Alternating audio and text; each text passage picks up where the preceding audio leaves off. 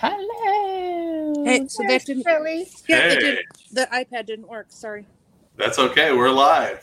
Hello. You're listening. Hello. We ended up this way.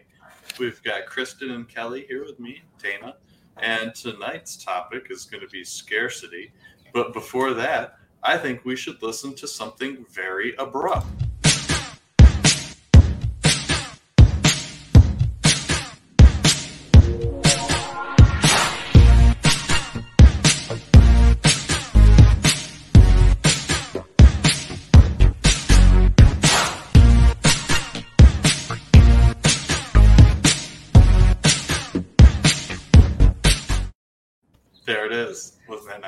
I mean, really, we could have just paused it after you and Kelly Yeah. because I'm not even on there yet. I don't even know why. You I sent mean- a picture to Jeffrey, right? I, I, I sent pictures to Jeffrey. We're still on show seven. Seven. I know. Like, how do we feel about week seven? it's it's been it's been like seven weeks, and we're on week seven, and you know it's it's cool. I'll- It's glorious. We've been on. eventually, I'll be on there. We've been on week seven since February. Yeah. Yeah. That's normal. That works. So tracks. let's see. I'm gonna do a, a Reader's Digest of my past week. Um, I worked and I took apart a motorcycle and put it back together, and it still doesn't quite run right, but it's a little better. And then last night I didn't sleep so good, so I've got sleepy eyes a little bit, and I might be irritable, but not too irritable. So we'll see how that goes. Oh, good. Oh, and, and- I have loud puppies. They have opinions. How about you, Kelly? What have you been up to in the past week? Um, let's see. Uh, pissing off my seven-year-old because I cut his hair too short and Ah. he hates me. So poor Well, kid. He asked for a short haircut. So You did what he asked, and now he's mad at you. I did, and then he saw his reflection and he start he like full on burst into tears. oh dear. Oh my. Yeah, and I'm like, I can't glue it back on, but it will grow. But that was of no consolation. So, yeah, so I felt really, really bad. I'm like, okay, I promise I will never cut your hair that short again. So there was a little bit of trauma around that for sure. Um, we are in the process of trying to add on a deck to the house, and that hasn't been without its own trials and tribulations as well. We rented an auger to dig the holes, it didn't work.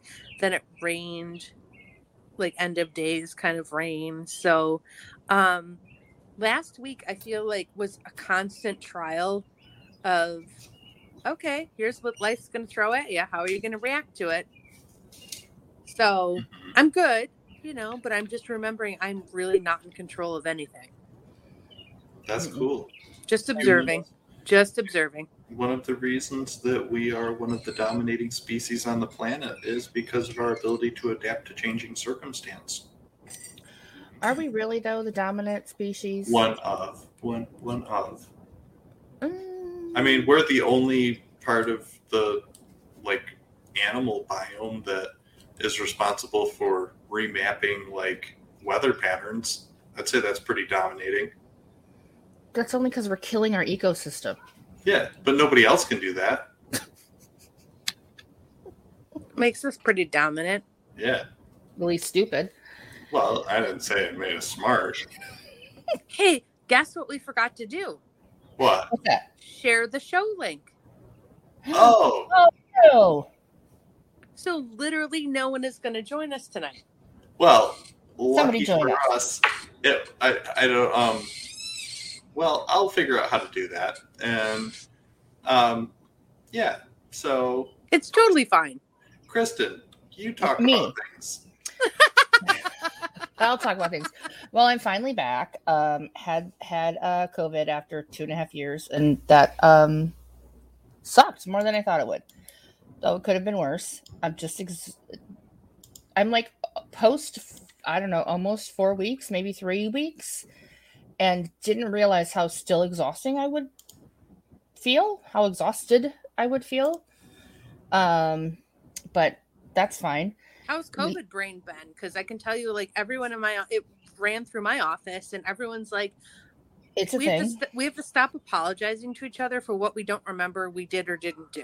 Yeah, it's a thing. Like, I feel like I'm having to think of words and yeah, it's write everything down, make lists, think of yeah, exactly. All of those things. Um we had our second annual uh, Lou Gehrig Day, unofficial Lou Gehrig Day. Um, and uh, Craig and I gave away uh, a another scholarship to a very deserving uh, kid going back going to uh, school. So tell me about that. Like, what qualifies you as a candidate to win the scholarship?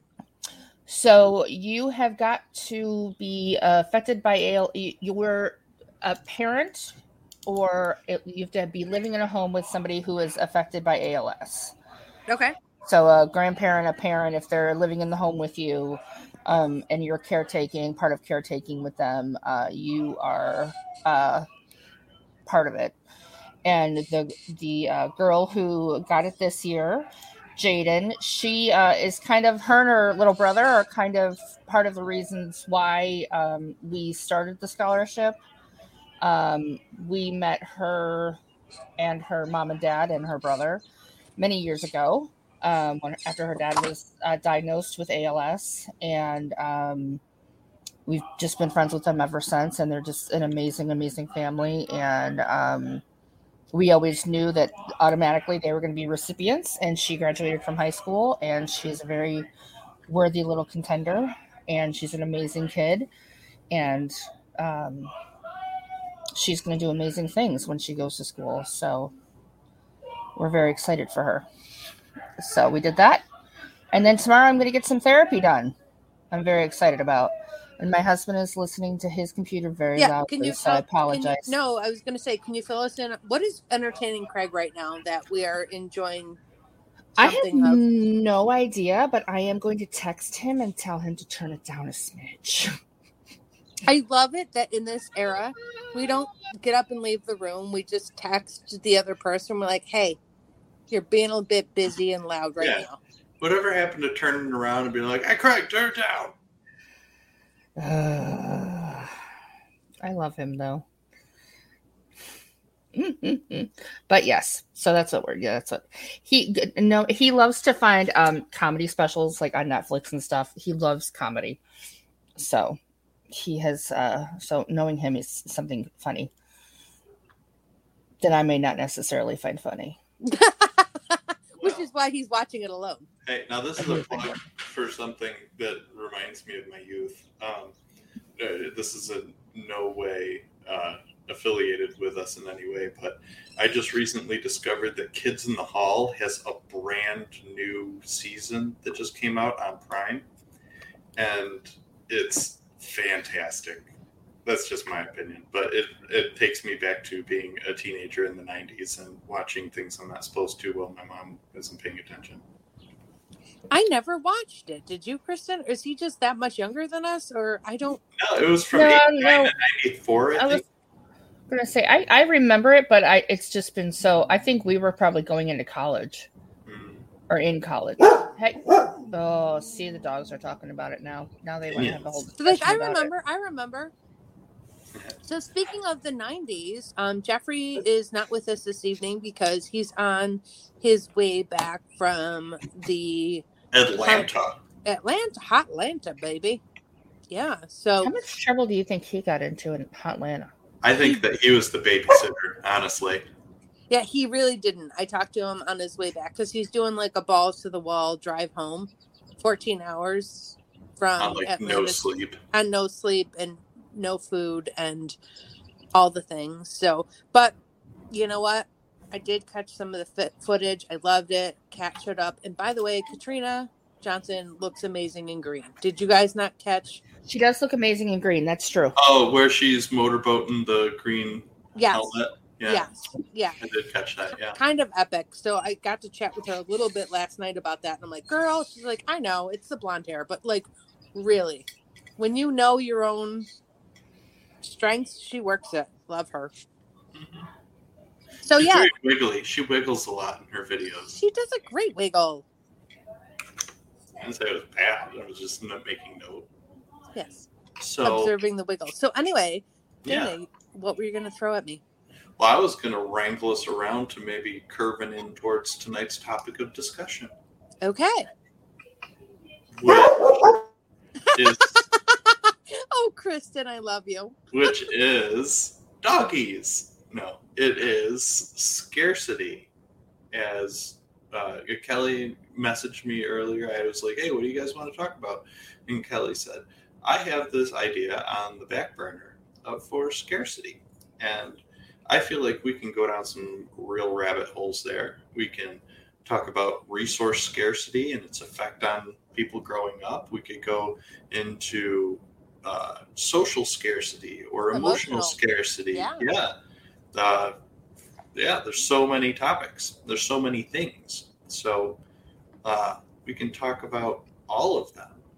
But maybe we should maybe we should come up with a timeline. Let's talk about uh, maybe uh, something from when we were kids that we Yeah. we found that we, we were we were scarce. It was it was scarce in our in our growing up environment and how that is uh, kind of evolved into what we deal with today with our own weird idiosyncrasies as a result. Well, Mhm. I I would love to to take that one first. Oh, Um, go go go so. I think you guys know, like maybe I'm the anomaly. I think I had a really great childhood, and I always thought that would make a great girl's name. Like if you named a girl, I would want to name her Anomaly. anomaly or scarcity. Anomaly. It's beautiful. Yes. but no, I had a really great childhood and experience with my parents and everything. But um, mom made the decision early on she was going to be a stay at home mom. And so finances were scarce for sure. Mhm. And the, we always had absolutely enough of everything emotional support, food on the table.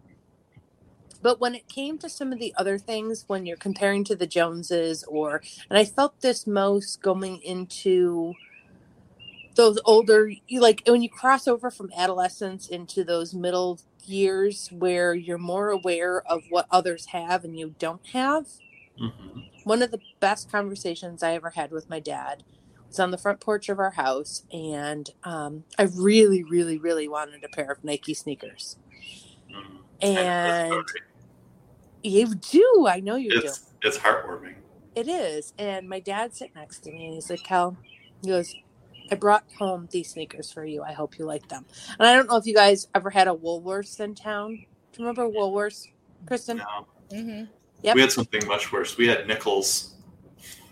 So he brought home these powder blue Velcro, full 80s style Velcro sneakers. And he's like, This is the best we can do right now. He goes, I would love to buy you the Nikes that you want. He goes, But right now, dad can't afford to wear the Nikes. And so that means you can't either. But I really hope you understand that this is a gift from me and I love you. And it's no reflection on how much I care about you, but this is what we can afford right now. And it was one of those moments in life that just stuck with me is that, you know, we we don't have to tie monetary value to things or what you know what everyone else has to have emotional support. So it it's just one of those things i always remember where someone was straight with me you know they didn't mm-hmm. he didn't sugarcoat it. He was loving and kind in how he explained the story but the fact of the matter is this is what we can do right now you know and for me those that was probably the most important gift i ever received was those woolworth sne- sneakers you know Mm-hmm. That sounds nice, and it was. Yeah. that's meaningful. I like that. it is but now i have a shoe hoarding problem So, I have Kristen, had that problem. have I you do, ever? like you know what I mean? Like where it swing, the pendulum swings in the other direction, where you're like, okay, now I have my own money, and guess what? I buy shoes. I buy a lot of freaking shoes. I've had that problem. No, I, I, I mean, I will say in my younger days, I think I definitely had a lot of emotional and uh, we had a lot of financial scarcity. Mhm. Um, my parents bought a business in '77 uh, when I was a f- no, I'm sorry, 79 when I was two months old. That in the 80s almost went bankrupt. Um, I remember my dad used to trade car payments from people for things Oh. like food and babysitting and like s- stuff. And my parents used to work Monday through Saturday, would take wedding pictures Fridays and Saturday nights. And then, like, our big treat would be like when they would bring home a piece of wedding cake. Ooh, Like, that would be like the treat. That is a And big treat. Sundays, like, we may be able to have a family day. Like, our way of getting water was cleaning out um, gallon jugs and going to the spring, like on a hill. Mhm. And that's how we got fresh water. We have one of those in Port Byron. Yeah. Um and emotional support we just didn't have a lot of. My dad was not around a lot cuz he worked a lot. Um my parents were definitely kind of uh stay together for the kids. I don't think so much now in their older days, but very much so as uh, uh, while we were young and growing up. And my mother was not emotionally um Available? Available. She never really was. She, she and I hated each other until I was about 17. And it was, we were in the, I stood up for her when my parents were fighting. And I remember uh, taking a slap from my father for my mother. And um, my mother finding out that I was uh, sexually abused and me finding out she was sexually abused. Mhm. And from that point, us becoming like friends. Right. You bonded over your own shared trauma. Trauma But bond. it wasn't until I was probably 17. But Yeah. until that point, there was zero emotional ties yeah. between us. And what, why do you think that was? Do you think she needed to protect you from who she was, or she was just spending so much emotional bandwidth She- everywhere else? No, she was so emotionally scarred in her own life. Both of her parents were alcoholics, and she would come home and take care of her brother and her sister.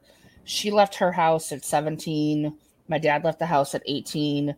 My grandparents, uh, on my dad's side, were very emotionally awful people.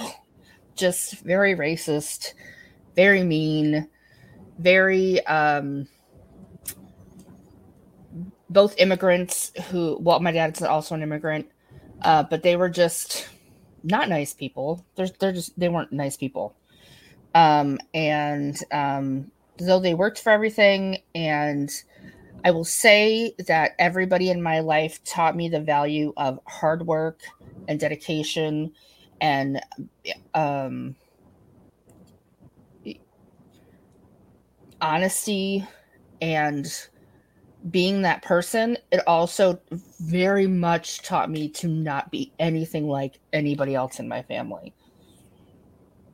Mm. very much so because So you're kind of the black sheep. i'm so the black sheep Yeah. i'm But in a good way, sounds like. so the black sheep but i you know i have had my mother my brother was the miracle child he is four years older than me but he was the miracle child my mother was supposed to go in for ivf like right before um, she found out she was pregnant with my brother um she had horrible postpartum depression with him and uh, uh attempted uh schmimicide um because you know you can't really say that word on youtube. Um uh three times after him with her postpartum. Um so she was just very emotionally spent i mean with me she started smoking four days i think f- four or five days after i was born while she was nursing me nice. um, because that's how she her mother taught her how to deal with stress, and her mother was a NICU nurse, so she Mhm. felt her mother knew best. So I was always a very sick kid. Um, so though I learned some very valuable lessons as to how to take care of myself and my husband and know how to, you know, be steadfast and a strong individual, independent individual, um, I also learned very much who I did not want to be. Mhm. So, how about but you, it, Dane? I think that's you know not to, not to cut Dane off, but I think No. that's what a lot of people with a trauma story. It goes one way or the other. Either we repeat the Mhm. patterns of what we personally experienced, or for some reason, and thank God, some people in my life who I won't name to protect their identities, but people close to me who had suffered amazing trauma as children used it the same way that you did, Kristen, as the example of how they did not want their lives to be. Yeah, and you know what? And and to my mother's credit, she did not. I mean, my mother truly could have could have gone a different route. Really could have gone a different route, but she She was didn't. emotionally shut down, but she wasn't abusive. No, she was never abusive towards us. I mean, she really did what she could to make sure. I will say, my parents worked their asses off to make sure my brother and I could, you know, there was a roof over our head. We never knew, you know, we were the Right. kids that did not know that there was issues. You know, we were smart enough to know that, you know, we kind of had to share a happy meal, but not that there wasn't food on the table. You know, no, and I think that I think that's a huge point that you you bring up as well. Is like, how much sharing do we do?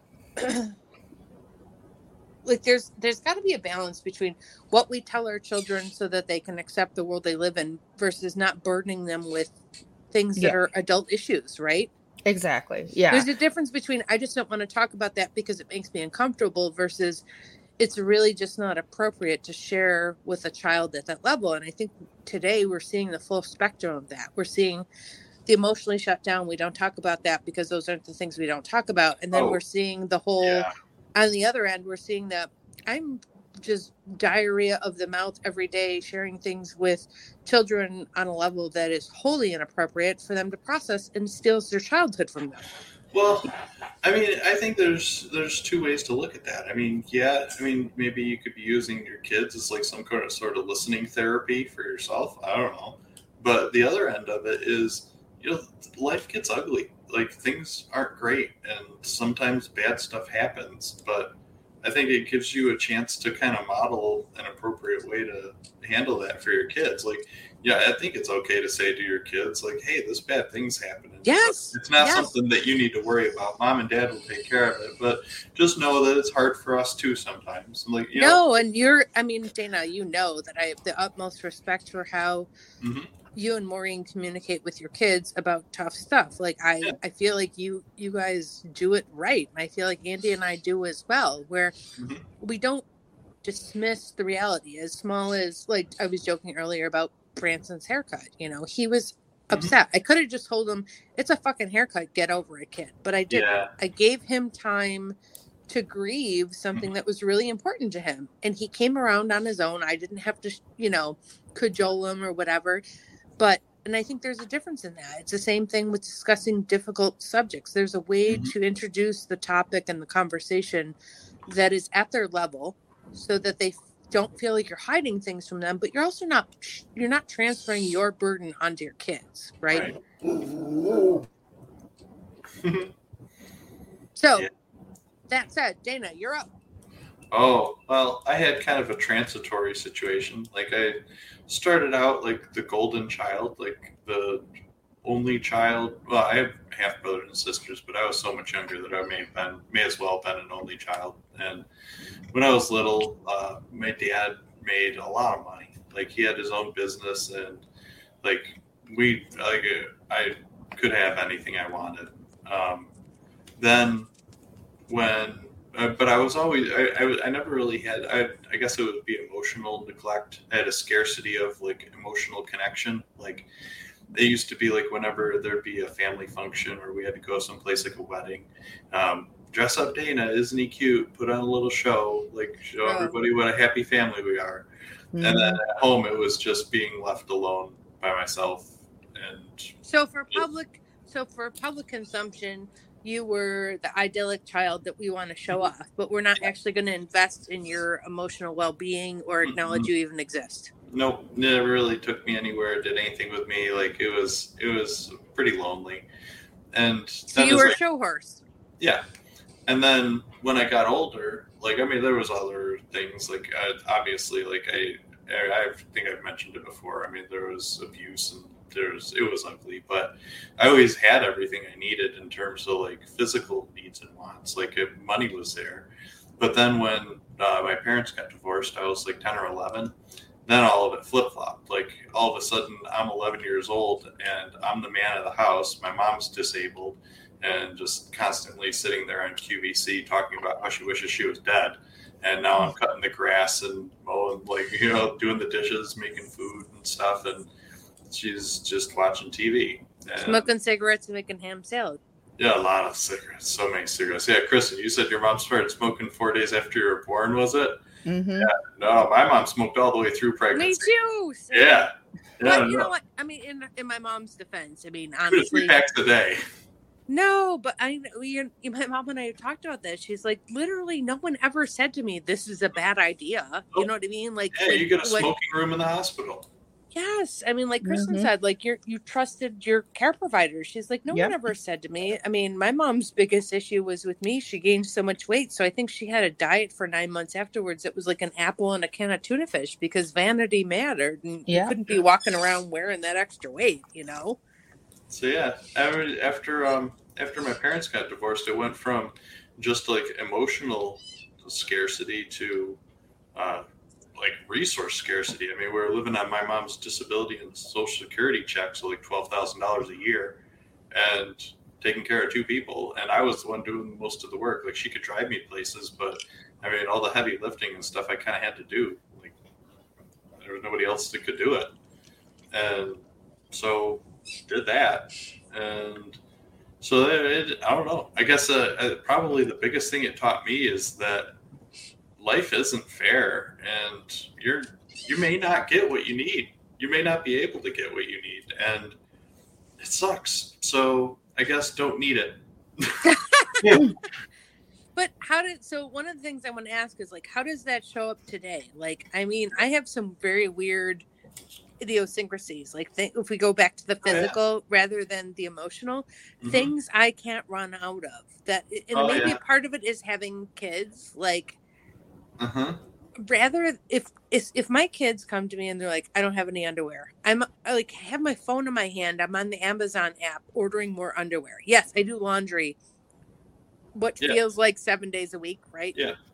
but for some reason i can't let anybody run out of socks and underwear. I'm like no no no you have to have those. Like i Oh, don't yeah. care if you turn your shirt inside out but we have to have socks and underwear Yeah. Mhm. See, I don't even like. I, I went without for so long. Like I, I would live on like Hungry Man TV dinners and like my mom's concoctions. She was a terrible cook. Oh my god! But like most of the time, I was just kind of making my own thing. Like I used to make these weird things out of like tomato soup. And I would like add macaroni and stuff. So I'm always like, I can always MacGyver something out of whatever's in the pantry. I guess that's probably like the the the tool I found is like, I uh probably what happened to me as a result is I learned that what is what I need isn't important and I don't need it. So just don't need it. And you can or always the what do- you want is not important Yeah, I was gonna say what you need is important. What you want is not necessarily. Maybe it's not necessarily important. so I I continue the neglect that my family started with me. Like I just neglect myself, and it's fine because that's all I know. And then, but I mean, for like other things, like like my idiosyncrasy stuff, like I I never really worry about not having things. Like I didn't have things, and it was fine. So Mhm. not having things is fine. Like if I if Yeah. we run out of milk, I'm not going to be like, oh, I'll go right to the store and get milk or eggs or bread. It's like, no, eat something else. We'll find something. Come here, let's go have ramen. I don't know. Like yeah, I just there's I, there's always an alternative. I always just I, I I guess I don't worry so much about like the the resources anymore. Like I just kind of I I just kind of adapt to whatever the situation is and make that work. And I'm okay with it. How does that affect the people around you? Oh, it's probably really frustrating because I bet you they get really like concerned about like how come you don't pay attention to this and how come like we don't have that. We need this. It's like well, we'll get it. It'll be fine. It's probably frustrating. No, I'm just thinking about like the kids Yeah. going to the cupboard and being like, "Oh, Oh, my yeah. favorite oatmeal is not here," and yeah. I don't know Have what it- have right now. let's or- have eggs. Have a yogurt. Have a granola bar. There's options. There's always something there. Yeah. May not be what you want but it's what you need. So, Kristen, kind of, Yes. I, I have the same question for you, and and probably more so. I guess I'm I'm curious in light of everything that Craig has gone through. What are you absolutely afraid of not having on hand or available? Like, what's your scarcity fear around Craig? Electricity. Mm. Okay, That would be my m- m- likely my only one. So I'm his trying to think. his life support system is completely dependent on electric. Yes. Do you I'm have? just, a I'm, I'm just trying to think. I'm like, I'm trying to think of like, you know, because I think it's very, as a white woman, Mhm. uh, you know, as a you know lower middle class white woman, who you know is able bodied, um, I think it's very ableist and elitist for me to say like, you know, uh, I have a scarcity mindset, blah blah blah. I need this, this, and that, and the other thing. So for me, I would say for Craig, electricity would probably be like the number one. Like the other day at work, we ran out of, we lost power, and it went all the way down to our area Mhm. because I only work like two miles from where we live. It did not hit our house because for some reason our home is on the same a different grid. grid as Walmart.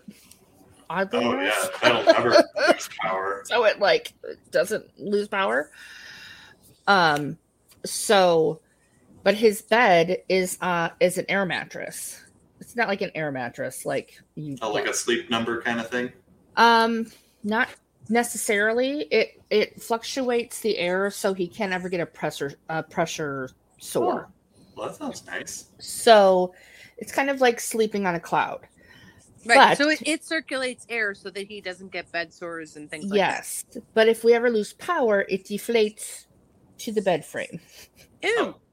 which we have lost power and that has happened. Um, his vent is also uh, is is also electricity.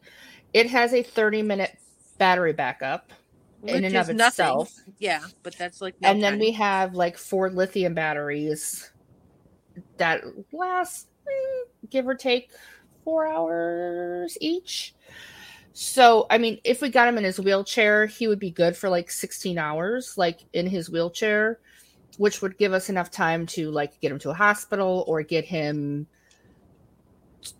to somewhere else that would hopefully be able to, you know, Mhm. take uh, eff- effectively care for him um, if w- our power would not come back on.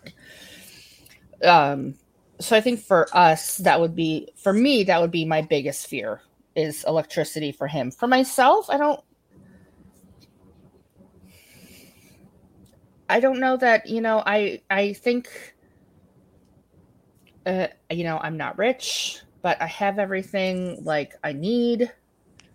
I'm allow I I have enough money to get the things that squeaky toys for my dogs. Sorry. and they're grateful. They're grateful. Um you know, I can get the things most of the time that I want. I mean not necessarily like uberly expensive things, but you know, I you know, I got an I have an iPhone, I'm on a laptop, I can get a coffee, you know, And you work at a I coffee work- shop. I work at a coffee shop. Yeah. So, you know, I mean, I think for myself, I'm like, you know, I I am very I'm incredibly blessed that given the fact that the love of my life was given a diagnosis of a terminal illness 14 years ago that should have been two to five years, according to all this scientific research. Um, I'm lucky as fuck, Mm-hmm. and I really can't be anything but grateful for it. And I, I really, I, I had, I, I keep that mindset every day because Absolutely. I mean, we have been through it with this disease, Mhm. through it, like lived paycheck to paycheck. We still live paycheck to paycheck. We don't have a lot of money. But again, I mean, I don't live in a food desert. I don't, you know, I, I can go to Trader Joe's. I can go to a grocery store. I can afford the $5 of gas, which, by the way, is not the most expensive in the world. People stop freaking out. Um, you know, I, I'm healthy. You know, I, I my do- I have my dogs are healthy. I have friends that are healthy. You know, I I can do this. I feel really incredibly grateful that at 45 I have this life and I have some really special friends that I can do this with that um I'm getting choked up that um I don't know, last October I I wasn't in that mindset. So I feel really no, You grateful. weren't. But you know what? You just walked us into exactly what I wanted to talk about, which is the other side of scarcity. Scarcity is gratitude. Or abundance. Yeah, no, abundance. gr- gratitude. It's not. Well, it is an abundance. A mindset is the opposite of a, a uh, scarcity mindset. Is an abundance mindset. It Is is. to change. Is to change your attitude to an abundance mindset. But It is. I but also the only think way there's to a- do that is through gratitude. In my yeah, mind, because I could be wrong. But no, what I agree think. with you because I think there's a bad kind of bad. See, this is COVID brain. Thank you. Shit crazy. No, what Kelly bad said connotation. with abundance. Yes. like because you know you think it's an abundance Greed. of something Greed. yeah greed thank you but it's not. It But it's be, not. It's tied to gratitude. yeah it's just being incredibly grateful for like the little things that i have i remember in in um i did a lot of creative writing mr durham god bless his soul Oh, Mr. Durham. God, I. God bless his soul. Um, I did a lot of creative writing in our AP English, and I Mhm. found this one um, saying that was, um, "For the love of my life, I would I would lay on a blade of I would live on a blade of grass." And it's true. I mean, I would be happy living in a cardboard box on a blade of grass with Craig, and I would be fine. I would I'd go flip a hamburger. I would do whatever I needed to do to keep a roof over my head and Craig's head and keep him home with me and safe. It wouldn't matter. I would do it. And I'd be fine doing it. Yay. So No, and I I, think I think the three of us share that. I mean, quite yeah, honestly, no, I definitely. was I was just about to agree with it too. Like I've always said that like it doesn't matter what house I'm living in or what car I'm driving or if I even have any of those things. Like I the most important things to me is always like that emotional connection, like where you just like feel like it'll be okay because I've got that person, you know? Like I've Yeah. always wanted that. Like that's always been the thing that I've always been like no, you you don't you don't need all these physical things. You don't need to like destroy your like friends to get the no, car or whatever. Like it just it comes down to like I've got I've got a little pod and they care about me and that feels good. That's all I need. Yeah, and it's taken I mean and, and truly it's taken me 45 years to find that little pod. And within those 45 years I- mean just recently a pod of, lots of that pod is broken off and I'm goodbye. Bye-bye. I'm fine with that pod breaking off. You know, uh, I mean, I I'm very grateful for the people that I have in my life as as small as my circle pod it. is. Yeah, Yeah. my circle is. I you know, um I don't I I don't know how many people are on my Facebook page. I have no freaking clue. Most No, of them but are we don't all need. But that's the point. You don't need to count it by that. You count it I by the don't care. people that you know. Mhm. If if you called any one of us and said, "I'm I'm here," right? Yeah. I need that. Like, obviously, we show up, right? Yeah, I mean, That's- yeah, and even if it's just a text message, you know, whatever. I, I mean, sometimes see it's you. uh, all Yeah. any of us. Yeah, sometimes it's all any of us need at that moment. You know. Dana, do I see a s- a slight smile on your face this evening, even though you said you were so tired? I am very tired. No, it's just it's nice. Like I don't know, I, it's nice just hearing people reiterate stuff that I kind of think in my head. You know? Oh, I'm getting all the feels today. Getting in my feels today. Yeah. No, and I, I mean, I think about how how I can best show up for the people in my life, and it Mhm. it comes down to that, Kristen. It comes out comes down to let me just be there for you. Let me Mhm. let you know I see you, Mhm. and Yeah. I love you, and I'm there for you. You know, and I think Dana and I we we've had the same conversation, right? Yeah. Yeah. I mean, I- I think one of the things that I do, and I think sometimes people kind of uh, might look at it like I'm playing a victim role or something, but it's not what it's about for me. Like uh, when some when I'm going through something hard, I don't have a problem expressing it and talking about it because it gives me insight into the people around me and Mhm. how they react to it. Like if I if I'm having a, a difficult time with something like or an emotional problem of some kind, and I talk about it with somebody, I can tell if they're engaged and if they actually care about it or if they're not, and they can see if I feel bad, and they will uh, genuinely try to either comfort me or they'll distance themselves distance themselves from me. Be like, well, I just don't want to be in that drama. Uh, like, and that's fair. I mean, I'm not going to judge somebody for that, but I also know that when I have a friend that needs me for a shoulder or like needs help doing something manually, like they'll reach out to me if I need to talk about something. I can talk to them. Like it's a not even like a system of exchange. It's more like a system of like acknowledging that like it, it's almost like you see a little bit of yourself in like you know that you can rely on this person because they're a lot like you and Well, that person knows that they can rely on you because you're a lot like them and it's basically, it's, it's comforting to have that yeah we're gonna we're gonna fill each other's cup regardless of what we get out of it. Mm-hmm. like for me that's how i look at it is like what can i do to fill your cup? How can i be there to support you? I do i'm not keeping score. I don't care what happens on the other side of it. Like i'm not going geez i was there for you. Why aren't you there for me? Like there's never Yep. was it you guys were talking about last week dana um in the show that Kristen and i missed about transactional things? Oh yeah.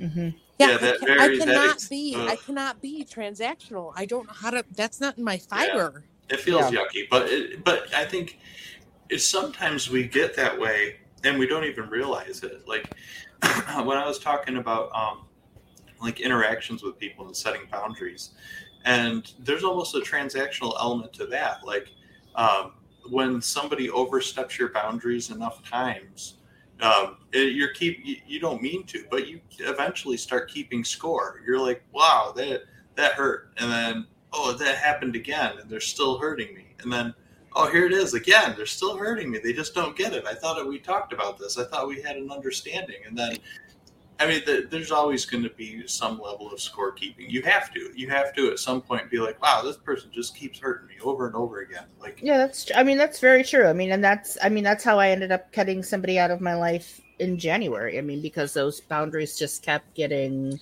But I don't think that's scorekeeping. I think that's just being. oh no I yeah think no that's different. No, think not that's- scorekeeping, but I mean, I, I, I You have see. to have emotional awareness around the people Yeah. who don't respect Yeah. your boundaries. Yeah, and but- who, yeah, that's different. I think I is think you're talking about those transactional relationships where somebody will do a crap thing because they know the consequences won't be that bad and they can do something easy to make it up to the person and the feelings don't even come in. It's always No. about like, oh well, I'm gonna buy these shoes even though I know I'm not supposed to spend the money right now, and it'll be fine because I'll just make him dinner and he'll be mad for a minute. And like it doesn't. It there's there's no depth there. It's just a, a, series of transactions. Like, and then he knows that he'll get something out of it, and yeah, I get something out of it, and it's fine. Like, there's no, yeah, it feels yucky. Yeah, no, that's manipulation in its Yeah. grossest form. Really. Yeah. Yeah, I'm not cool with that. But I mean, a lot of people, I'd say like 50% of the people that you know, though, the relationships kind of start out that way, or, or a lot of them are that way just in general because, you know, like I, I, I get along with a lot of different people, but there's some people I'll distance myself with because I get a feeling right off the bat that, like, oh, they really, they're, they're like core isn't really in line with what I'm about. And I, I just don't think that's going to feel good. And I will distance myself there. But like for the acquaintance style friends, I think a, lot of our interactions are based off of like obligation because of transactions. Like, oh, I need to hang out with this person because I haven't hung out with them in a long time. Not because like I feel guilty I didn't hang out. I'm obligated to hang out with them. It's instead of, wow, I'd like to hang out with this person. I haven't seen him in a long time and I miss him. you Yeah. know, that's a it's a big difference. Yeah, of course. Especially, you know, now that we haven't seen people in so many years, you know, in so many years, I, it's, Yeah. which is crazy to say that, you, which is mind-boggling to me to say, Yeah. especially now that we've all been through COVID in the last few weeks. I read an interesting t- statistic that um, these uh, like Zoom style platforms, like your conference style platforms and video calls, they've done more to help uh, mitigate global warming than all the electric cars ever built since the beginning of electric cars. Because people don't have to drive to see each other, Yeah, and like That's for work pretty- commutes and stuff, it's kind of amazing. that is pretty amazing. I mean, yeah, I mean, you got to think of how much pollution was saved from the earth in the, like the first year of COVID. Yeah, And it's pretty, yeah. Uh, like I didn't even think about that. It was, but it's also the reason why now gas prices are what they are. Which I'm not. I'm not inviting Yeah. that conversation. I'm just saying it's like people don't understand that you can't have hmm an immediate response to everything. You know, I mean, I was reading an article earlier today that everybody wants to blame it on this one thing or that one thing. It's like, no, I mean, like, COVID struck a serious blow to our energy supply because we Yeah. did start living differently. but I And it- hate Joe and it- Biden, so I'm going to blame him. Yeah. No, but. Oh yeah, God. no, I, but, I mean, are there things that this administration is doing because they're trying to wean us off of? For sure. and do I un- like and this is in no defense of people trying to make mad money off of the current situation, but the reality is if you're going to invest in something right now, I understand why oil producers are hesitant to just start drilling new wells and doing this and doing that because 2 years ago they couldn't sell oil to Yeah. anyone. Right? Yeah. Yep. And it just went to waste. It did. And they're like, well, okay, so I understand the world needs it now, but how long is that going to last? Yeah. And how much are we going to spend on drilling for new oil, not knowing if it's going to be used and for how long?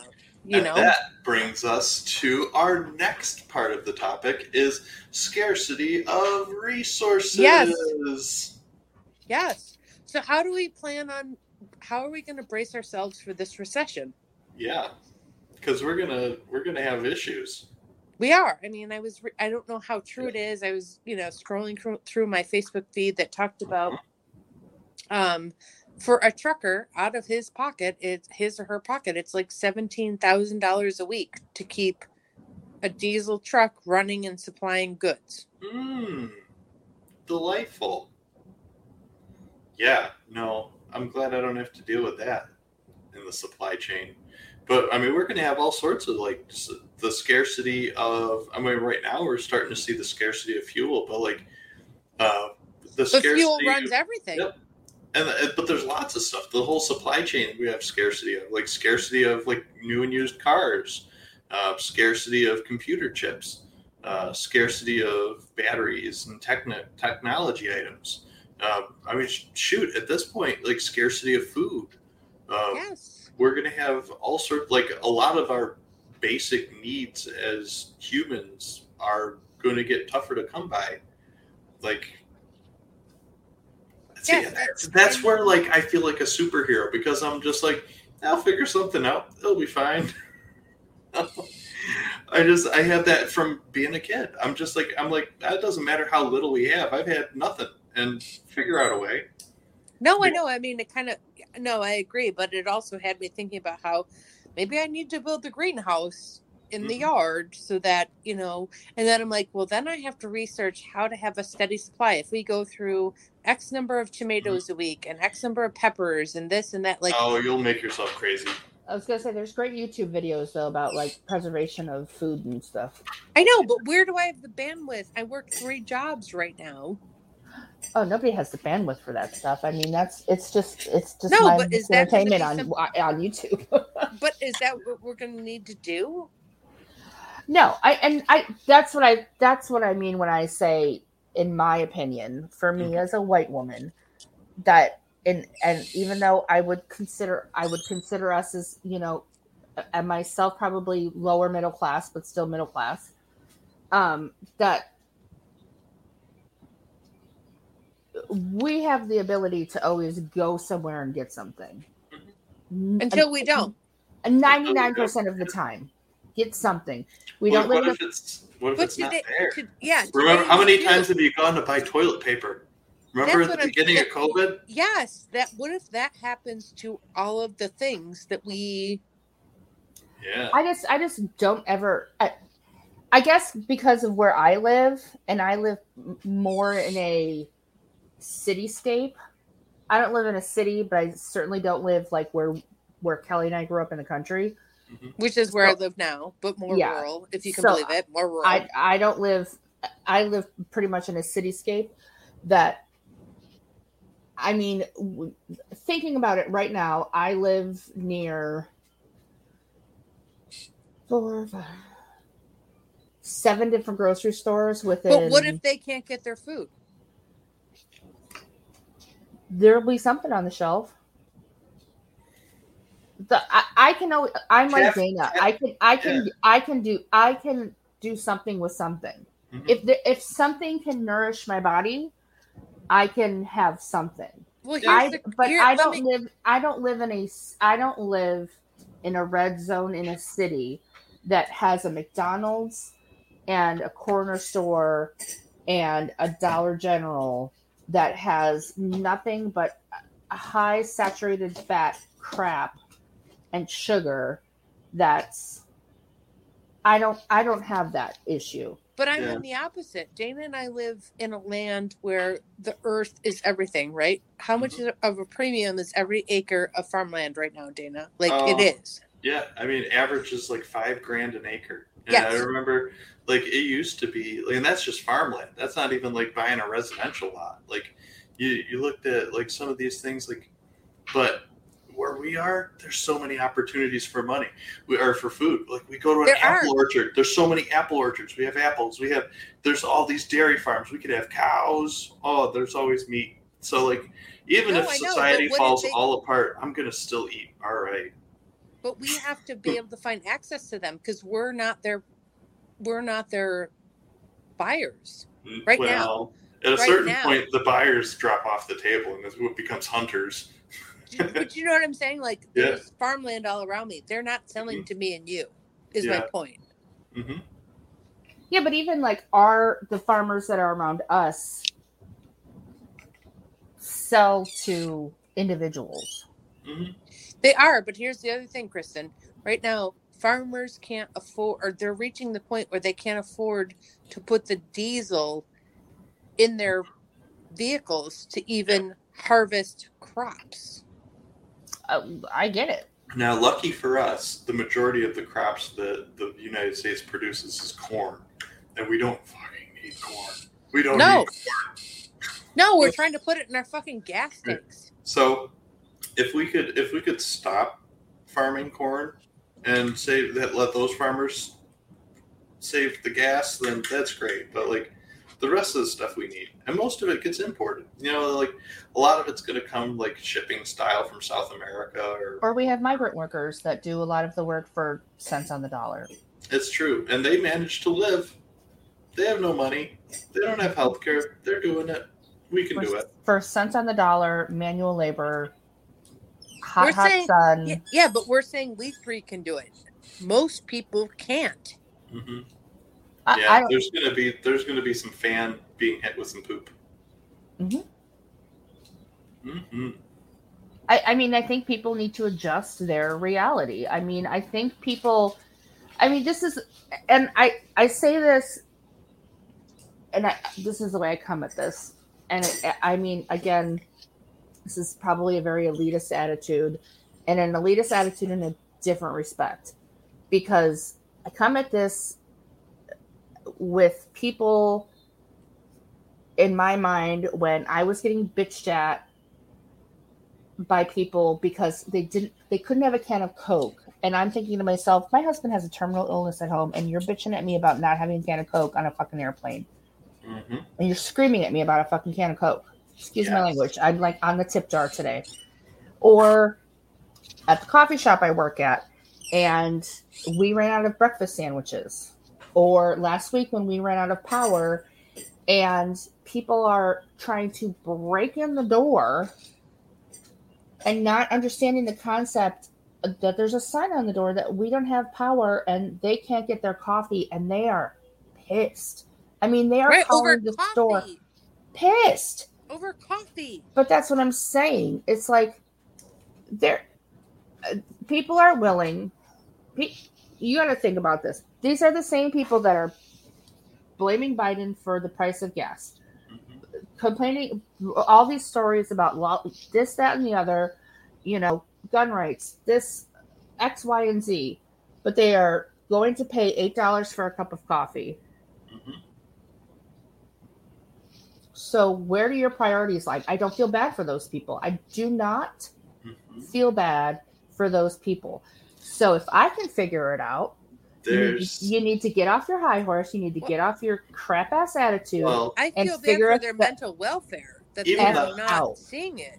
yeah. I mean, even high horses aside, I mean, there's people that just don't know how to provide for themselves. I mean, you look, you see it all the time. Like you see, like people getting evicted from their apartments and they don't pay their bills and they don't have anywhere to go and now they're homeless. But right up until they were evicted, they had 50 PlayStation games, they had a big screen TV, they had all this stuff that I'm like, I don't feel like you needed that. You could have probably used that to pay a bill. That was- you know? my brother and my sister-in-law i mean they've i think three times they filed the bankruptcy and but they had every brand new thing Right, Uh-huh. exactly. Where are And your it was like- dudes like what the, I, I mean i cannot tell you the amount of bills hmm craig and i paid when the kids were younger Yeah. and it was like why don't you have hot water why don't you have electricity you have a baby you have babies like and i would have to call craig and be like hey can i pay their water bill can i pay their electricity bill can i pay th-? and they're living in a $400000 house and we're living in this little teeny Yeah. uh, uh, you know $100000 I just don't get people. Like I look at, and, and that's another thing. with- But just even talk, like I don't know. We've got to kind of wrap it up here soon. But like talking about scarcity, like you've got people that don't even realize what scarcity is because Yeah. they just don't understand the concept Nope. of like providing for themselves.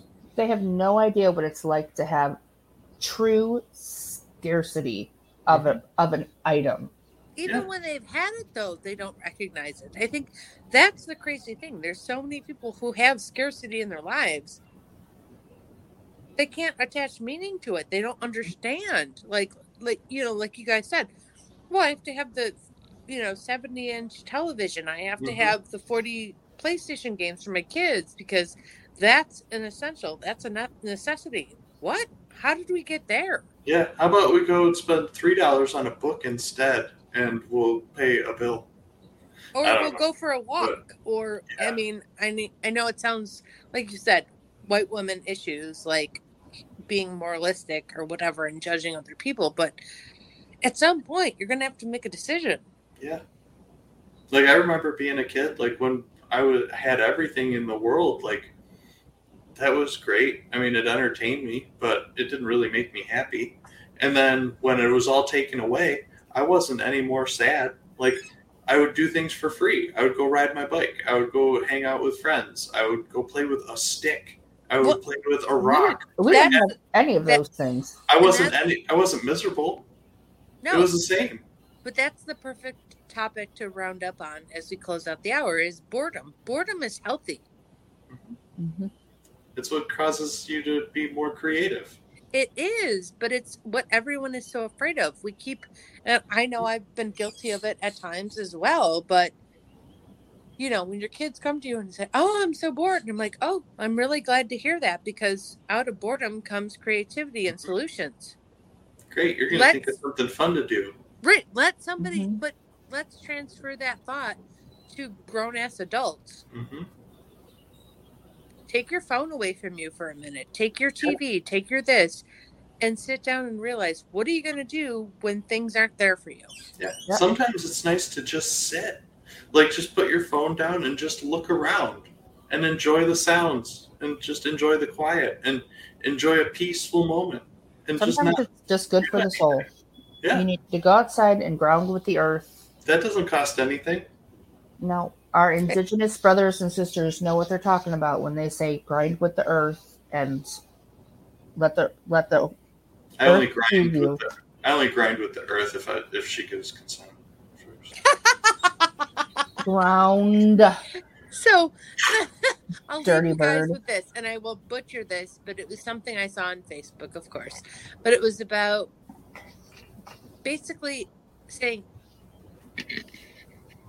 it's okay to have boredom and to have scarcity and to let go of everything and then just the person who is the most busy is the person the most in need of grounding with the earth because mm-hmm. You know it's like you you know i think the message was you should spend x number of minutes a day connecting with the earth and if you're busy it should be 10 times more than that like Mhm. but we don't make that a priority i know i don't and i should Oh yeah. The people that need it the most say they don't have time to do it the most. Right. But I think we're all in the we're all doing that. Just Mhm. staying busy, running, chasing, doing. Oh you yeah. know? Well, I So- think that we've had a lovely divulgence into our topic for the evening. How do you guys Yeah. feel about it? No, I think it was cathartic. I don't know if the Yeah. rest of the world will ever see this or I weigh in I- on it. I never figured out how to share this episode, so I guess I'll just have to watch it in the archive. We'll figure it out somehow. Oh well, we are live. I don't know. A couple of people have been kicking in here and there. It's probably Jeffrey. It's like, what, the, what the F are they doing? Oh my gosh, Alright. they ruined our show. But anyway, we love you all and thank you. And Dana, Lucky Land Casino asking people what's the weirdest place you've gotten lucky? Lucky? In line at the deli, I guess? Aha, in my dentist's office. More than once, actually. Do I have to say? Yes, you do. In the car before my kids' PTA meeting. Really? Yes. Excuse me, what's the weirdest place you've gotten lucky? I never win and tell. Well, there you have it. You can get lucky anywhere playing at LuckyLandSlots.com. Play for free right now. Are you feeling lucky? No purchase necessary. Void where prohibited by law. 18 plus. Terms and conditions apply. See website for details.